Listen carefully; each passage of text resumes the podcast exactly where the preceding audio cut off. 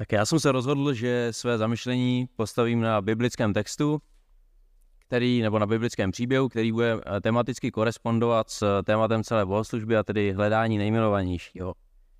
Vybral jsem si příběh uh, Rebeky a Izáka, takže se ocitáme v první eh, knize Mojžíšově ve 24. kapitole a můžete text sledovat se mnou, protože je prokázání nebo pro zamyšlení klíčový. Začnu číst od prvního verše. Abraham byl už stařec pokročilého věku a hospodin mu ve všem požehnal.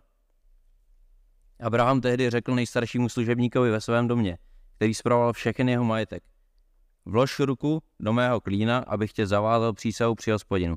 Bohu nebe a Bohu země, že nevybereš mému synovi manželku z dcer Kenánců, mezi nimiž bydlím, ale půjdeš do mé země k mým příbuzným a tam vybereš manželku pro mého syna Izáka. Takže Abraham si vybírá svého nejzodpovědnějšího a nejzdatnějšího sluhu, aby vybral manželku pro jeho syna Izáka. Krom toho mu rovnou říká, kde ji má najít. Tím vlastně specifikuje, jakou má mít víru, jaké má mít hodnoty a kulturu, tedy stejné jako on a jeho syn. Krom toho vidíme, že Bůh je v tomto příběhu již od prvního verše, kdy se dozvídáme, že Abraham byl boží muž, Bůh mu ve všem požehnal. Budu pokračovat od pátého verše. Služebník mu na to řekl, kdyby mě snad ta žena nechtěla následovat do této země, mám tvého syna odvést zpět do země, z níž si vyšel? Chraň se tam mého syna odvést, odvěděl mu, odpověděl mu Abraham. Hospodin, Bůh nebes, který mě vzal z domu mého otce a z mé vlasti, který ke mně mluvil a který mi přísahal, tuto zemi dám tvému semeni, ten před tebou pošle svého anděla, aby se odtamtud mému synovi vybral manželku. Kdyby tě ta žena nechtěla následovat, budeš této přísahy sproštěn. Jen tam mého syna neodváděj zpátky. Sluha evidentně si vědom vážnosti situace klade zcela logickou otázku a to, co když se mnou nebude chtít jít sem. Já bych se tedy spíše zeptal, co když ji tam nenajdu, ale to necháme být. V otázkách pokračuje. A pokračuje, nemám vzít tvého syna k ní? Parafrázoval bych to jako, nemá tvůj syn vyvinout nějakou aktivitu, aby se ke své budoucí manželce dostal? Na to dostává ráznou odpověď. V žádném případě hospodin má tuto věc v rukou a povede si ji. Služebník tedy vložil ruku do klína svého pána Abrahama a odpřisáhl to. Potom vzal ze stáda svého pána deset velbloudů, neboť ho jeho pán na cestu vypral všelijakými celostmi a vyrazil do mezopotámského Aramu k náchorovu městu. Sluha bere všelijaké cenosti a dary a vyráží na cestu.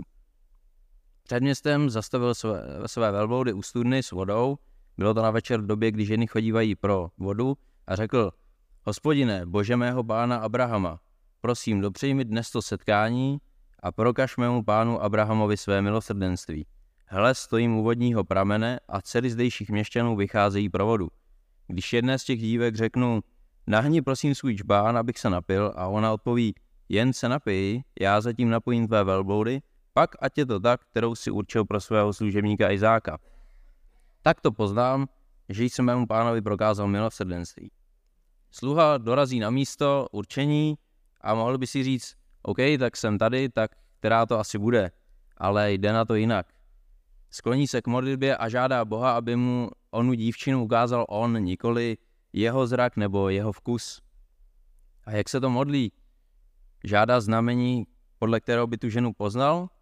Podle mě spíš Bůh charakterizuje osobu, kterou hledá. A sice dívku ochotnou pomoci zcela náhodnému člověku a to dokonce za vynaložení značného fyzického úsilí. Nikdy jsem deset velbloudů po několika denní cestě pouští nenapájel, ale málo vody to asi nebude. Budu pokračovat dál v textu. Tom ještě než to dořekl, vyšla z města Rebeka se čbánem na rameni. Ta dívka se narodila Betuelovi, synu Milky a Abrahamova bratra Náchora.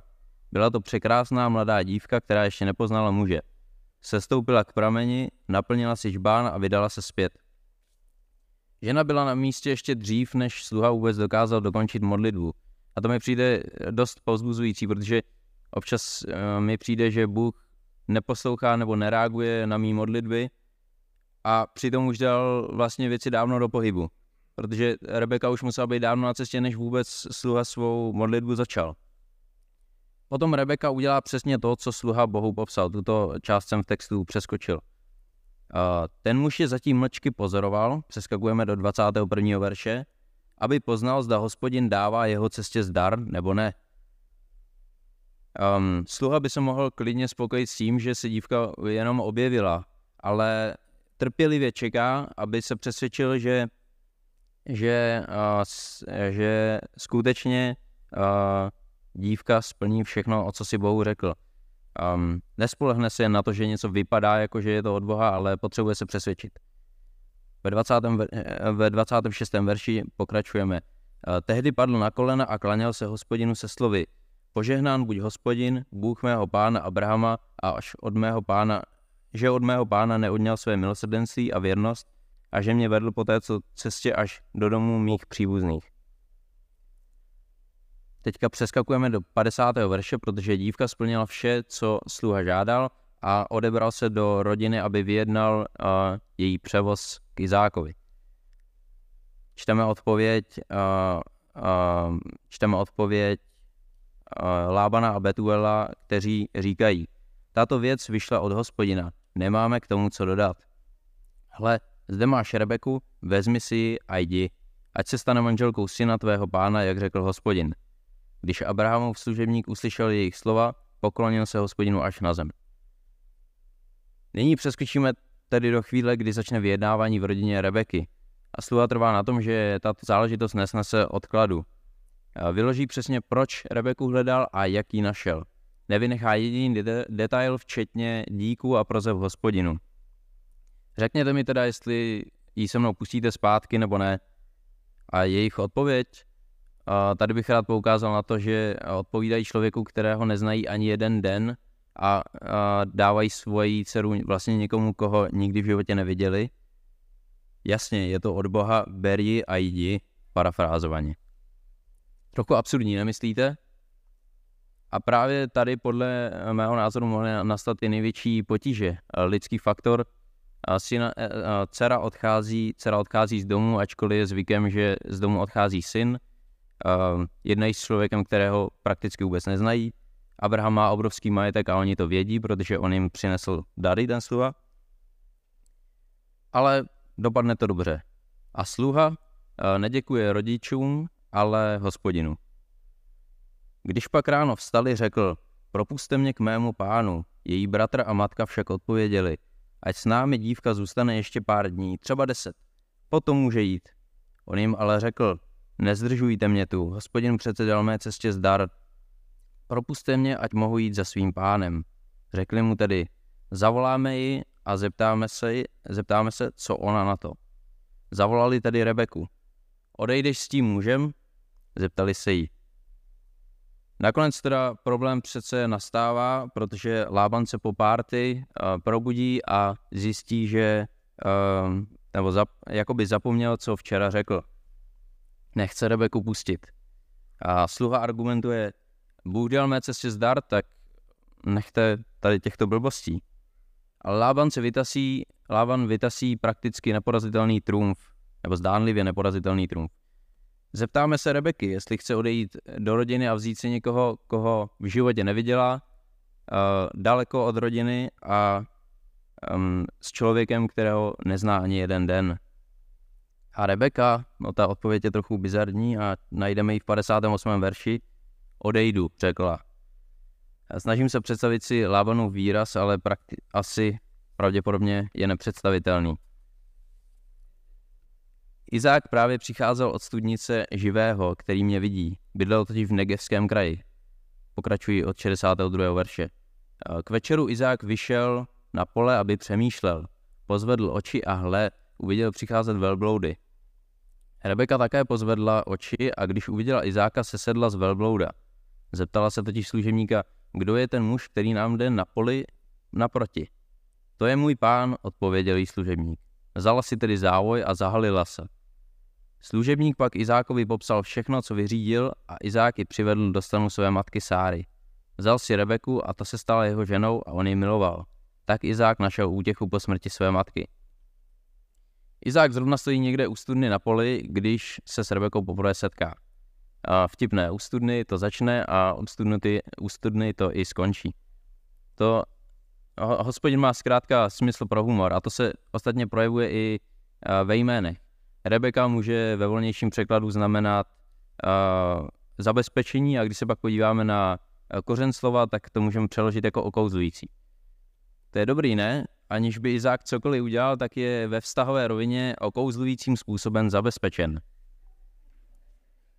Kdo by pak nebyl vysmátý?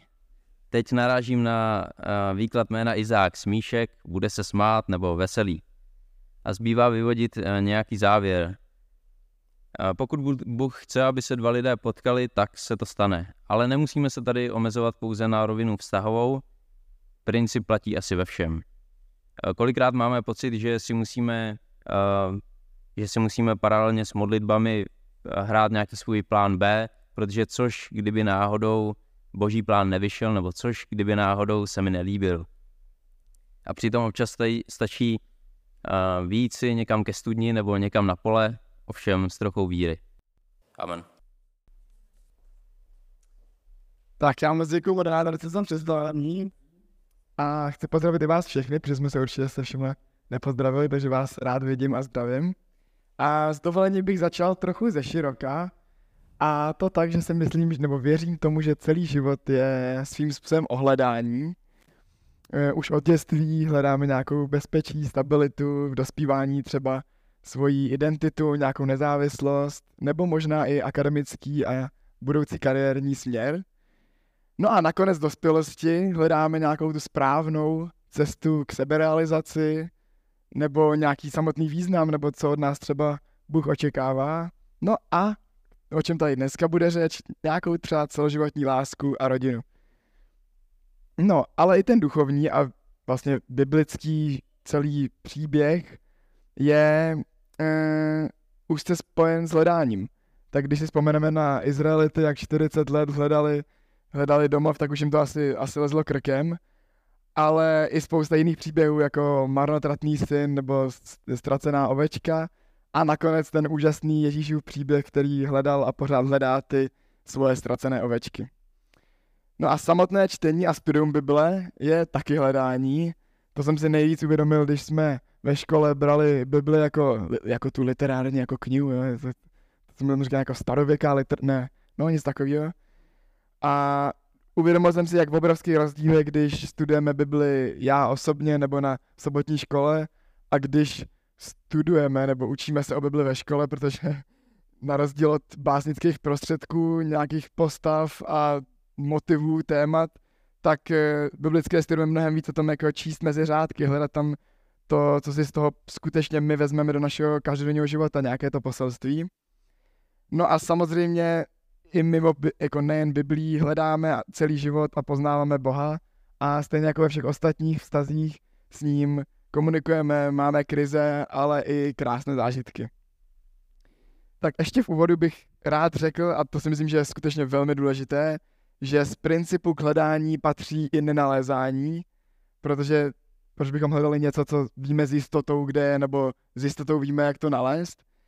A vypůjčil bych ty slova mého oblíbeného psychologa Karla Rogerse, zakladatele humanistické psychologie, který v jedné ze svých knih říká, že v hledání často nacházíme nejen odpovědi, ale také sami sebe. A hrozně se mi líbí, že není to jenom o tom cíli, ale i o, tom, o té cestě, o tom procesu. A myslím si, že častokrát i ten samotný proces, o kterém jsem mluvil, hledání, nám může spoustu ceného dát, i když třeba na konci nenajdeme přesně to, co jsme na začátku hledali, anebo nenajdeme nic, co by jsme tak nějak považovali za ideální. A i k tomu hledání toho nejmilovanějšího které se může někdy zdát beznadějné, jednoduše patří chyby a zranění a prostě nenalezení, ale myslím si, že je důležité to hledání nevzdat a z těch chyb se poučit a samotným tím dobrodružstvím té cesty zůstat, zůstat motivován.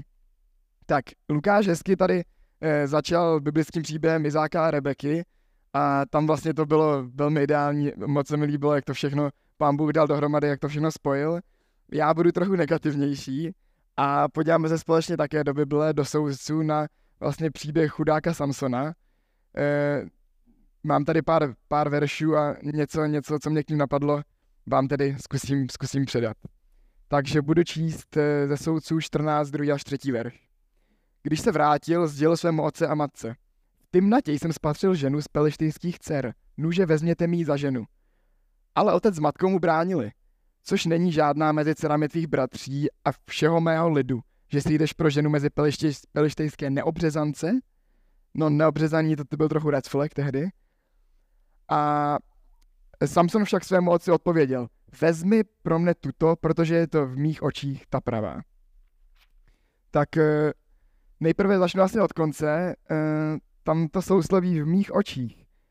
Eh, častokrát i já to tak mám, tak vždycky se dívám, každý se díváme svými, svýma očima, to ani asi jinak nejde, ale je dobré si někdy odstoupit a uvědomit si, že ne vždycky to, co v našich očích je to nejlepší, je skutečně to správné a někdy by možná stálo za to nějaká konzultace s někým nahoře nebo jenom se na to podívat z odstupu. No, uh, skutečně tedy Samsona s tou jeho rodiče na to jako kývli nakonec a na to Samson teda doplatil, protože ho zradila vlastně jako a pak ho podvedla i s jedním z těch družbů a vlastně těžko asi bychom mohli označit někoho, nebo těžko by někdo hledal někoho nejmilovanějšího, komu nemůže věřit, nebo kdo mu nebude lojální, takže si myslím, že to je taky dobré z tohohle příběhu vlastně si, si vzít. No a pokračujeme dále, ze svých chyb se Samson samozřejmě nepoučil a partnerská zrada se mu nakonec stala osudnou, jak asi víte. A našel se teda v 16. kapitole další, další filištínku, která zase k němu upřímná nebyla a snažila se vlastně zjistit to jeho tajemství, té jeho síly za nějakou teda tu úplatu, takže budu číst šest, eh, ze soudců 16. kapitolu 16. až 20. verš. Když ho po celé dny obtěžovala svými řečmi a dotírala na něho, že z toho byl až k smrti unaven, otevřel jí své srdce do kořán a řekl jí, nikdy se nedotkla mé hlavy břitva, protože jsem od života své matky boží zasvěcenec. Kdybych byl oholen, má síla by ode mne odstoupila a zeslábil bych a byl bych jako každý člověk. Dejlida viděla, že jí otevřel své srdce do kořán a poslala pelištejským knížatům vzkaz. Tentokrát přijďte, neboť mi otevřel své srdce do kořán. Pardon. Pelištejská knížata k ní tedy e, přišla a přinesla sebou stříbro. Ona ho uspala na klíně, zavolala jedno, jednoho muže a dala oholit sedm pramenů vlasů na jeho hlavě. Tak se stala příčinou jeho ponížení. Jeho síla od něho odstoupila, e, jeho odstoupila, křikla, Samson, jdu na tebe pelištejci, procitl ze spánku a pomyslel si, dostanu se z toho jako do posud a pouta se třesu. Nevěděl, že hospodin od něho odstoupil. No, mě to jsem se hrozně líto, ale eh, Delila ho vlastně okouzla tou svojí krásou, ale vlastně už v pátém verši tam ty pelištejský nějaký jako mašlostové prostě jí, jí tam nabídli těch 1100 šekelů stříbra za to, že ho teda vlastně svede a e, vyzradí jim to jeho tajemství, aby ho mohli nějak jako teda usměrnit pokořit, aby, aby se jim povedlo teda konečně e, tu neplechu, kterou jim tam, jim tam jako páchal nějakým jako způsobem zastavit. Ale on zase takový chudák, naivní Samson, i když byl silný, tak tady asi moc to jako neměl takový ten nějaký sociální jak se říká, tak na to prostě skočil. A k tomuhle mě napadá, a to se mi i v životě taky jako nějak osvědčilo, že prostě nejvíce jako takový to osvědčení, kdo opravdu je ten správný, kdo by měl být ten nálezný nejmilovanější, vlastně poznáme v té krizi, když opravdu tam je tam nějaký to pokušení, je tam, je tam to, že někdo nám chce, chce udělat zlé, nebo fakt ne, nemáme třeba vlastně nic, nebo se bojíme. A vlastně v té krizi, eh, jak bych řekl já, poznáte ty real G's, ty, ty opravdu jako lidi, kteří za to stojí, No a poslední poznámečka tady k tomu textíku. V tom 20. verši je psáno, a to krásně navážu taky na Lukáše, že vlastně od Samsona Bůh odstoupil, opustil ho a v tu chvíli on vlastně e, opravdu skutečně je poražen, potupen a vlastně do té doby, i když se mu jako děli velký příkoří, tak vždycky nějak z toho jako se dostal právě, protože s ním byl ten Bůh, i když sám dělal chyby, ale vlastně teďka, když ho ten Bůh opustil, tak hod e, to nešlo a je to vlastně podobná message, kterou říkal Lukáš, že prostě měli bychom do toho hledání a do celkově našeho života zapojit právě eh, toho Boha a vlastně to s ním konzultovat a jinak si nemůžeme být jistě vlastně ničím a můžeme se, můžeme se snadno spálit. tady krátěučky k tomu veršík z přísloví. Dům a majetek bývá po rodičích, rozumnou ženu však dává hospodin. Mě znamená otázku, jako je snad lepší volba, než ta, která je v souladu s hospodinem? To je, to je otázka, ne? A e, poslední takový jako okýnko aktuální, jako aktualitka tady z mojí strany, e, je e, co, co dneska vlastně, tady jsme četli nějaký historický příběh, nějaký pelištejci, tohle prostě to dneska vlastně, co to jako znamená. No ale v dnešní době si myslím, že je zase spousta jiných pokušení než 100 tisíc šekelů stříbra, nebo jak to bylo. A vlastně myslím si, že v poslední době ta nějaká laciná sexualizace, která je všude prostě na internetu, na sociálních sítích, ale i ve vlastně veřejných médiích, eh, v průmyslu, filmovém a všude jinde, tak vlastně je samo o sobě taky velké pokušení a ty společenské tlaky na každého z nás, ať se nedá se nic dělat, vlastně působí. A i takové ty jako krátkodobé vztahy třeba v mém okolí se považují za vlastně mainstream a není na tom jako dneska braný nic, že by to třeba bylo nějakým způsobem problematický.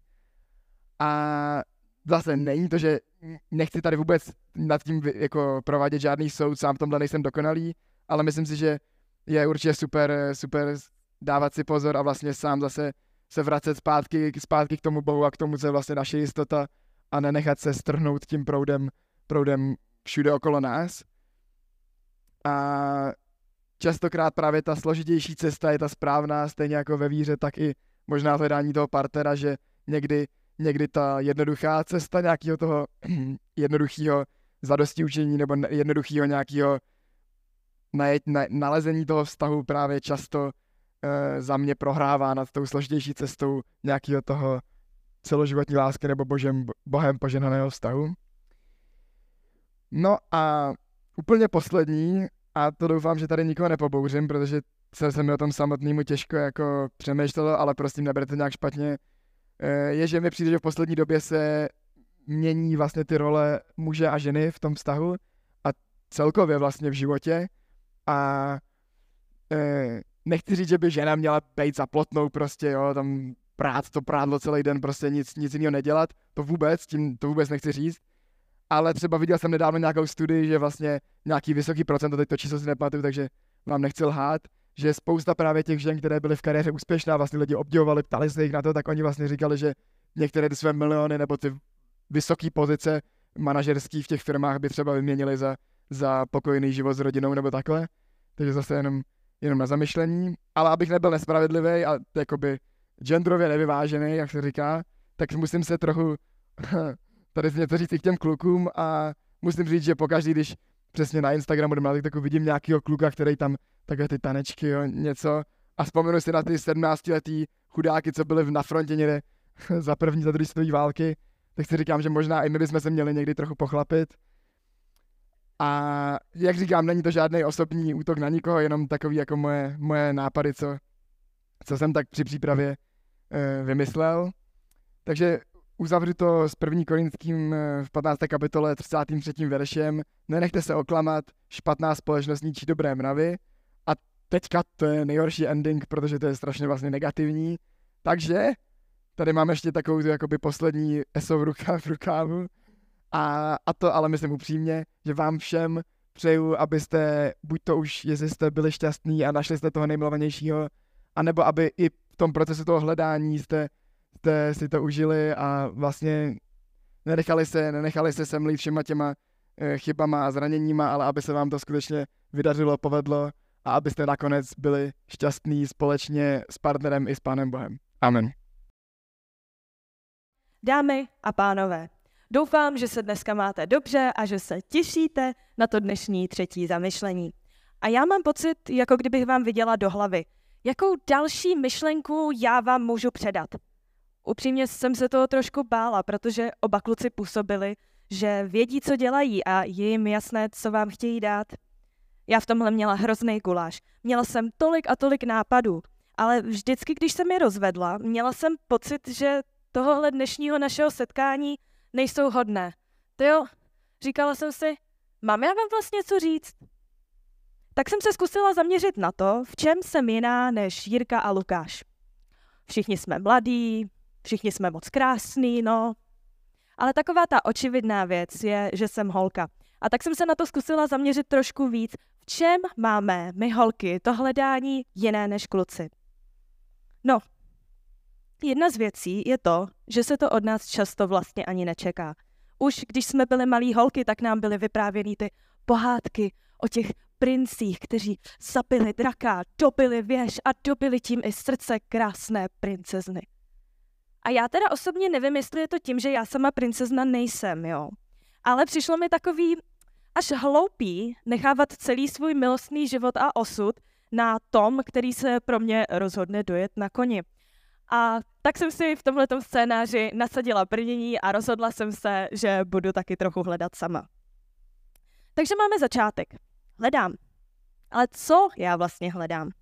Mám pocit, že každý, kdo takhle nějakou lásku hledá, začne s čistým papírem, na kterým si postupem času a čím víc lidi poznává, zapisuje pod popodu kritéria toho, jak by měl vypadat ten jejich ideální vysněný partner. Tak jsem si všimla, že když je někdo inteligentní, tak je mi s ním dobře, takže ta moje láska by asi měla být inteligentní. Pak jsem si taky všimla, že je mi dobře v téhle komunitě, takže by asi bylo fajn, kdyby moje láska byla věřící. Pak jsem si všimla, jak fajn mi je, když se s někým můžu dobře zasmát a řekla jsem si, jo, někoho, koho já budu milovat, by měl být i vtipný. No a mezi námi, kdyby se nám líbil a byl hezký, tak to taky není k zahození. No a voilà, máme tady absolutně perfektně z toho našeho papíru udělaného toho ideálního partnera tak tu osobu začneme hledat. Problém je, že, překvapení, nikdo není dokonalý. Ani vy, ani ten člověk, koho jednou budete milovat. Ale vy, kteří na začátku pravděpodobně ani nevíte, co přesně ta láska je, se moc snažíte někoho ideálního najít. A najednou si všímáte, že někteří kolem vás už tu lásku našli. A začneme se trochu bát, začneme si říkat, co když je něco špatně se mnou, možná jsem toho chtěla moc. A abychom náhodou nebyli pozadu, samozřejmě. Vždyť ta mladá láska, to je v každém druhém filmu, tak kde je tahle láska pro mě? Pak začneme celý ten náš udělaný seznam přehlížet. A to, abyste mě špatně nepochopili, samozřejmě nevadí, když někoho najdete a je to třeba zrzek a vy jste chtěli blondiáka. Ale problém je, že najednou nevadí, že ten člověk není tak chytrý, vždyť s náma chce být a to my chceme. Nevadí, že se s ním tolik nenasmějeme, vždyť o nás stojí a to je hlavní, ne? Ten člověk vlastně není ani hodnej, ale já jen chci, aby mě někdo miloval. Pomalu začneme otevírat náruč, snášet věci, které si naše malinké já nepředstavovalo. A najednou si uvědomíte, že to je úplně jako v té pohádce. A jediné kritérium, které vám zbylo, je, aby za váma někdo vyšplhal a zůstal. Proč se teda vlastně říká, že je něco jako z pohádky, když jsme si teď řekli, že to je vlastně o ničem? Je těžké si tohle uvědomit. Začali jsme s docela dobrou myšlenkou. Nemusí být dokonalý. No jo, jenže přes tuhle nevinnou lávku jsme se dostali do situace, kde se ani necítíme šťastní. Pořád je to stejné, někoho potkáte, vám lichotí, že se mu líbíte, on se líbí vám, ale pak přehlížíme tolik špatných předtuch, které v té hlavě ale máme. Jen kvůli té chvilce, kde máme nasazené růžové brýle a je nám vlastně docela fajn. A ta chvilka nám pas, nás pak stejně vede k rozchodu, protože i když jsme to trochu tušili, nebyl to ten pravý. A tohle přesně se mi dělo. Já nevěděla, co mám dělat. Měla jsem pocit, že s mojí praxí, když žádný můj vztah nebyl na pořád, což by podle mě být měl, asi hold nikdy tu pravou lásku nenajdu. Chvíli jsem měla doopravdy, ale doopravdy temno. Mě už to nebaví, proč jsou všichni kolem mě šťastní a já ne. Všechny někdo miluje, jen mě ne. Což logicky nebyla úplně pravda, ale mám tendenci přemýšlet v extrémech. No, a po jedné obzvlášť ošklivé zkušenosti, kde jsem to fakt asi měla čekat, protože z mých standardů nesplňoval prakticky nic, jsem si říkala, že na to všechno kašlu, nevím, dám se k řeholním sestrám, tohle je hrozný. Když se na to teď dívám zpětně, mám pocit, že je až legračně viditelné, jak na každý krok té špatné cesty mi Bůh dával nějaké překážky. Úplně na mě volal, že ne, zkus to jinak, tohle nepůjde, ale tak po bitvě je každý generál. A tenhle generál se rozhodl jít do výslužby a trochu se zaměřit na sebe. Jestli je doopravdy chyba i na mojí straně a já to budu chtít doopravdy zlepšit, tak věřím, že to zlepšit dokážu. A já jsem něco objevila. Miluji bližního svého jako sebe samého. Ale já jsem samu sebe nesnášela. A tam ležel kámen úrazu. Jak mám dávat lásku dál, když nemám žádnou v sobě? A najednou to celé začalo dávat smysl. Doopravdy ve mně něco špatně bylo. A tím neúspěšným hledáním jsem si jen kopala hlubší a hlubší díru. Spolu s tímhle uvědoměním mi došlo strašně moc dalších věcí, které jsem předtím nebyla schopná vidět. Věděli jste třeba, že hrozně moc té lásky vám může dát rodina, dělat, co vás baví, nebo jen blbnout s kamarádama? No, vy asi ano, ale buďte na mě hodní. Každé uvědomění má svůj čas a moje přišlo hold později. Když jsem si uvědomila, že celý můj svět nestojí jen na tom jednom človíčkovi, jako mi Bůh nad hlavu namaloval duhu a cítila jsem se konečně šťastná i sama. A teď možná ta nejvíc ironická část. Asi čekáte, že hlavní myšlenka potom všem nadáváním, nahledáním lásky bude vykašlejte se na to, čemu partner, když máš mámu a dva kámoše. Ale to ne, jo. Ona ta láska má mnoho podob. Milovat, co dělá, milovat sebe, milovat své kamarády. Celé tohle moje uvědomění zní, jako bych vlastně hledat přestala. A já jsem vlastně teoreticky hledat přestala, ale u toho jsem našla. Moje nejmilovanější osoba byl kamarád. Byl to někdo, kdo mě podporoval v to dělání, čeho mě baví. Byl to někdo, kdo to se mnou byl tak dlouho, úplně na dosah. A jenom stačilo dát tu energii na správné místo. Moje srdce hledalo, aniž bych o tom věděla, a našlo. Je to úplně jako v té písničce Otevři mé oči láskou. A potom, co já jsem dokázala milovat bližního svého, tak jako miluju sebe, kdy to sebe byla ta náročnější část, Měla jsem pocit, jako kdyby mi Bůh otevřel oči, jako kdybych celou dobu hledala se zavázanýma očima bez srdce. A jak říká klasik, brýle se bez brýlí špatně hledají a láska se bez lásky asi prostě najít nedá. Děkuju.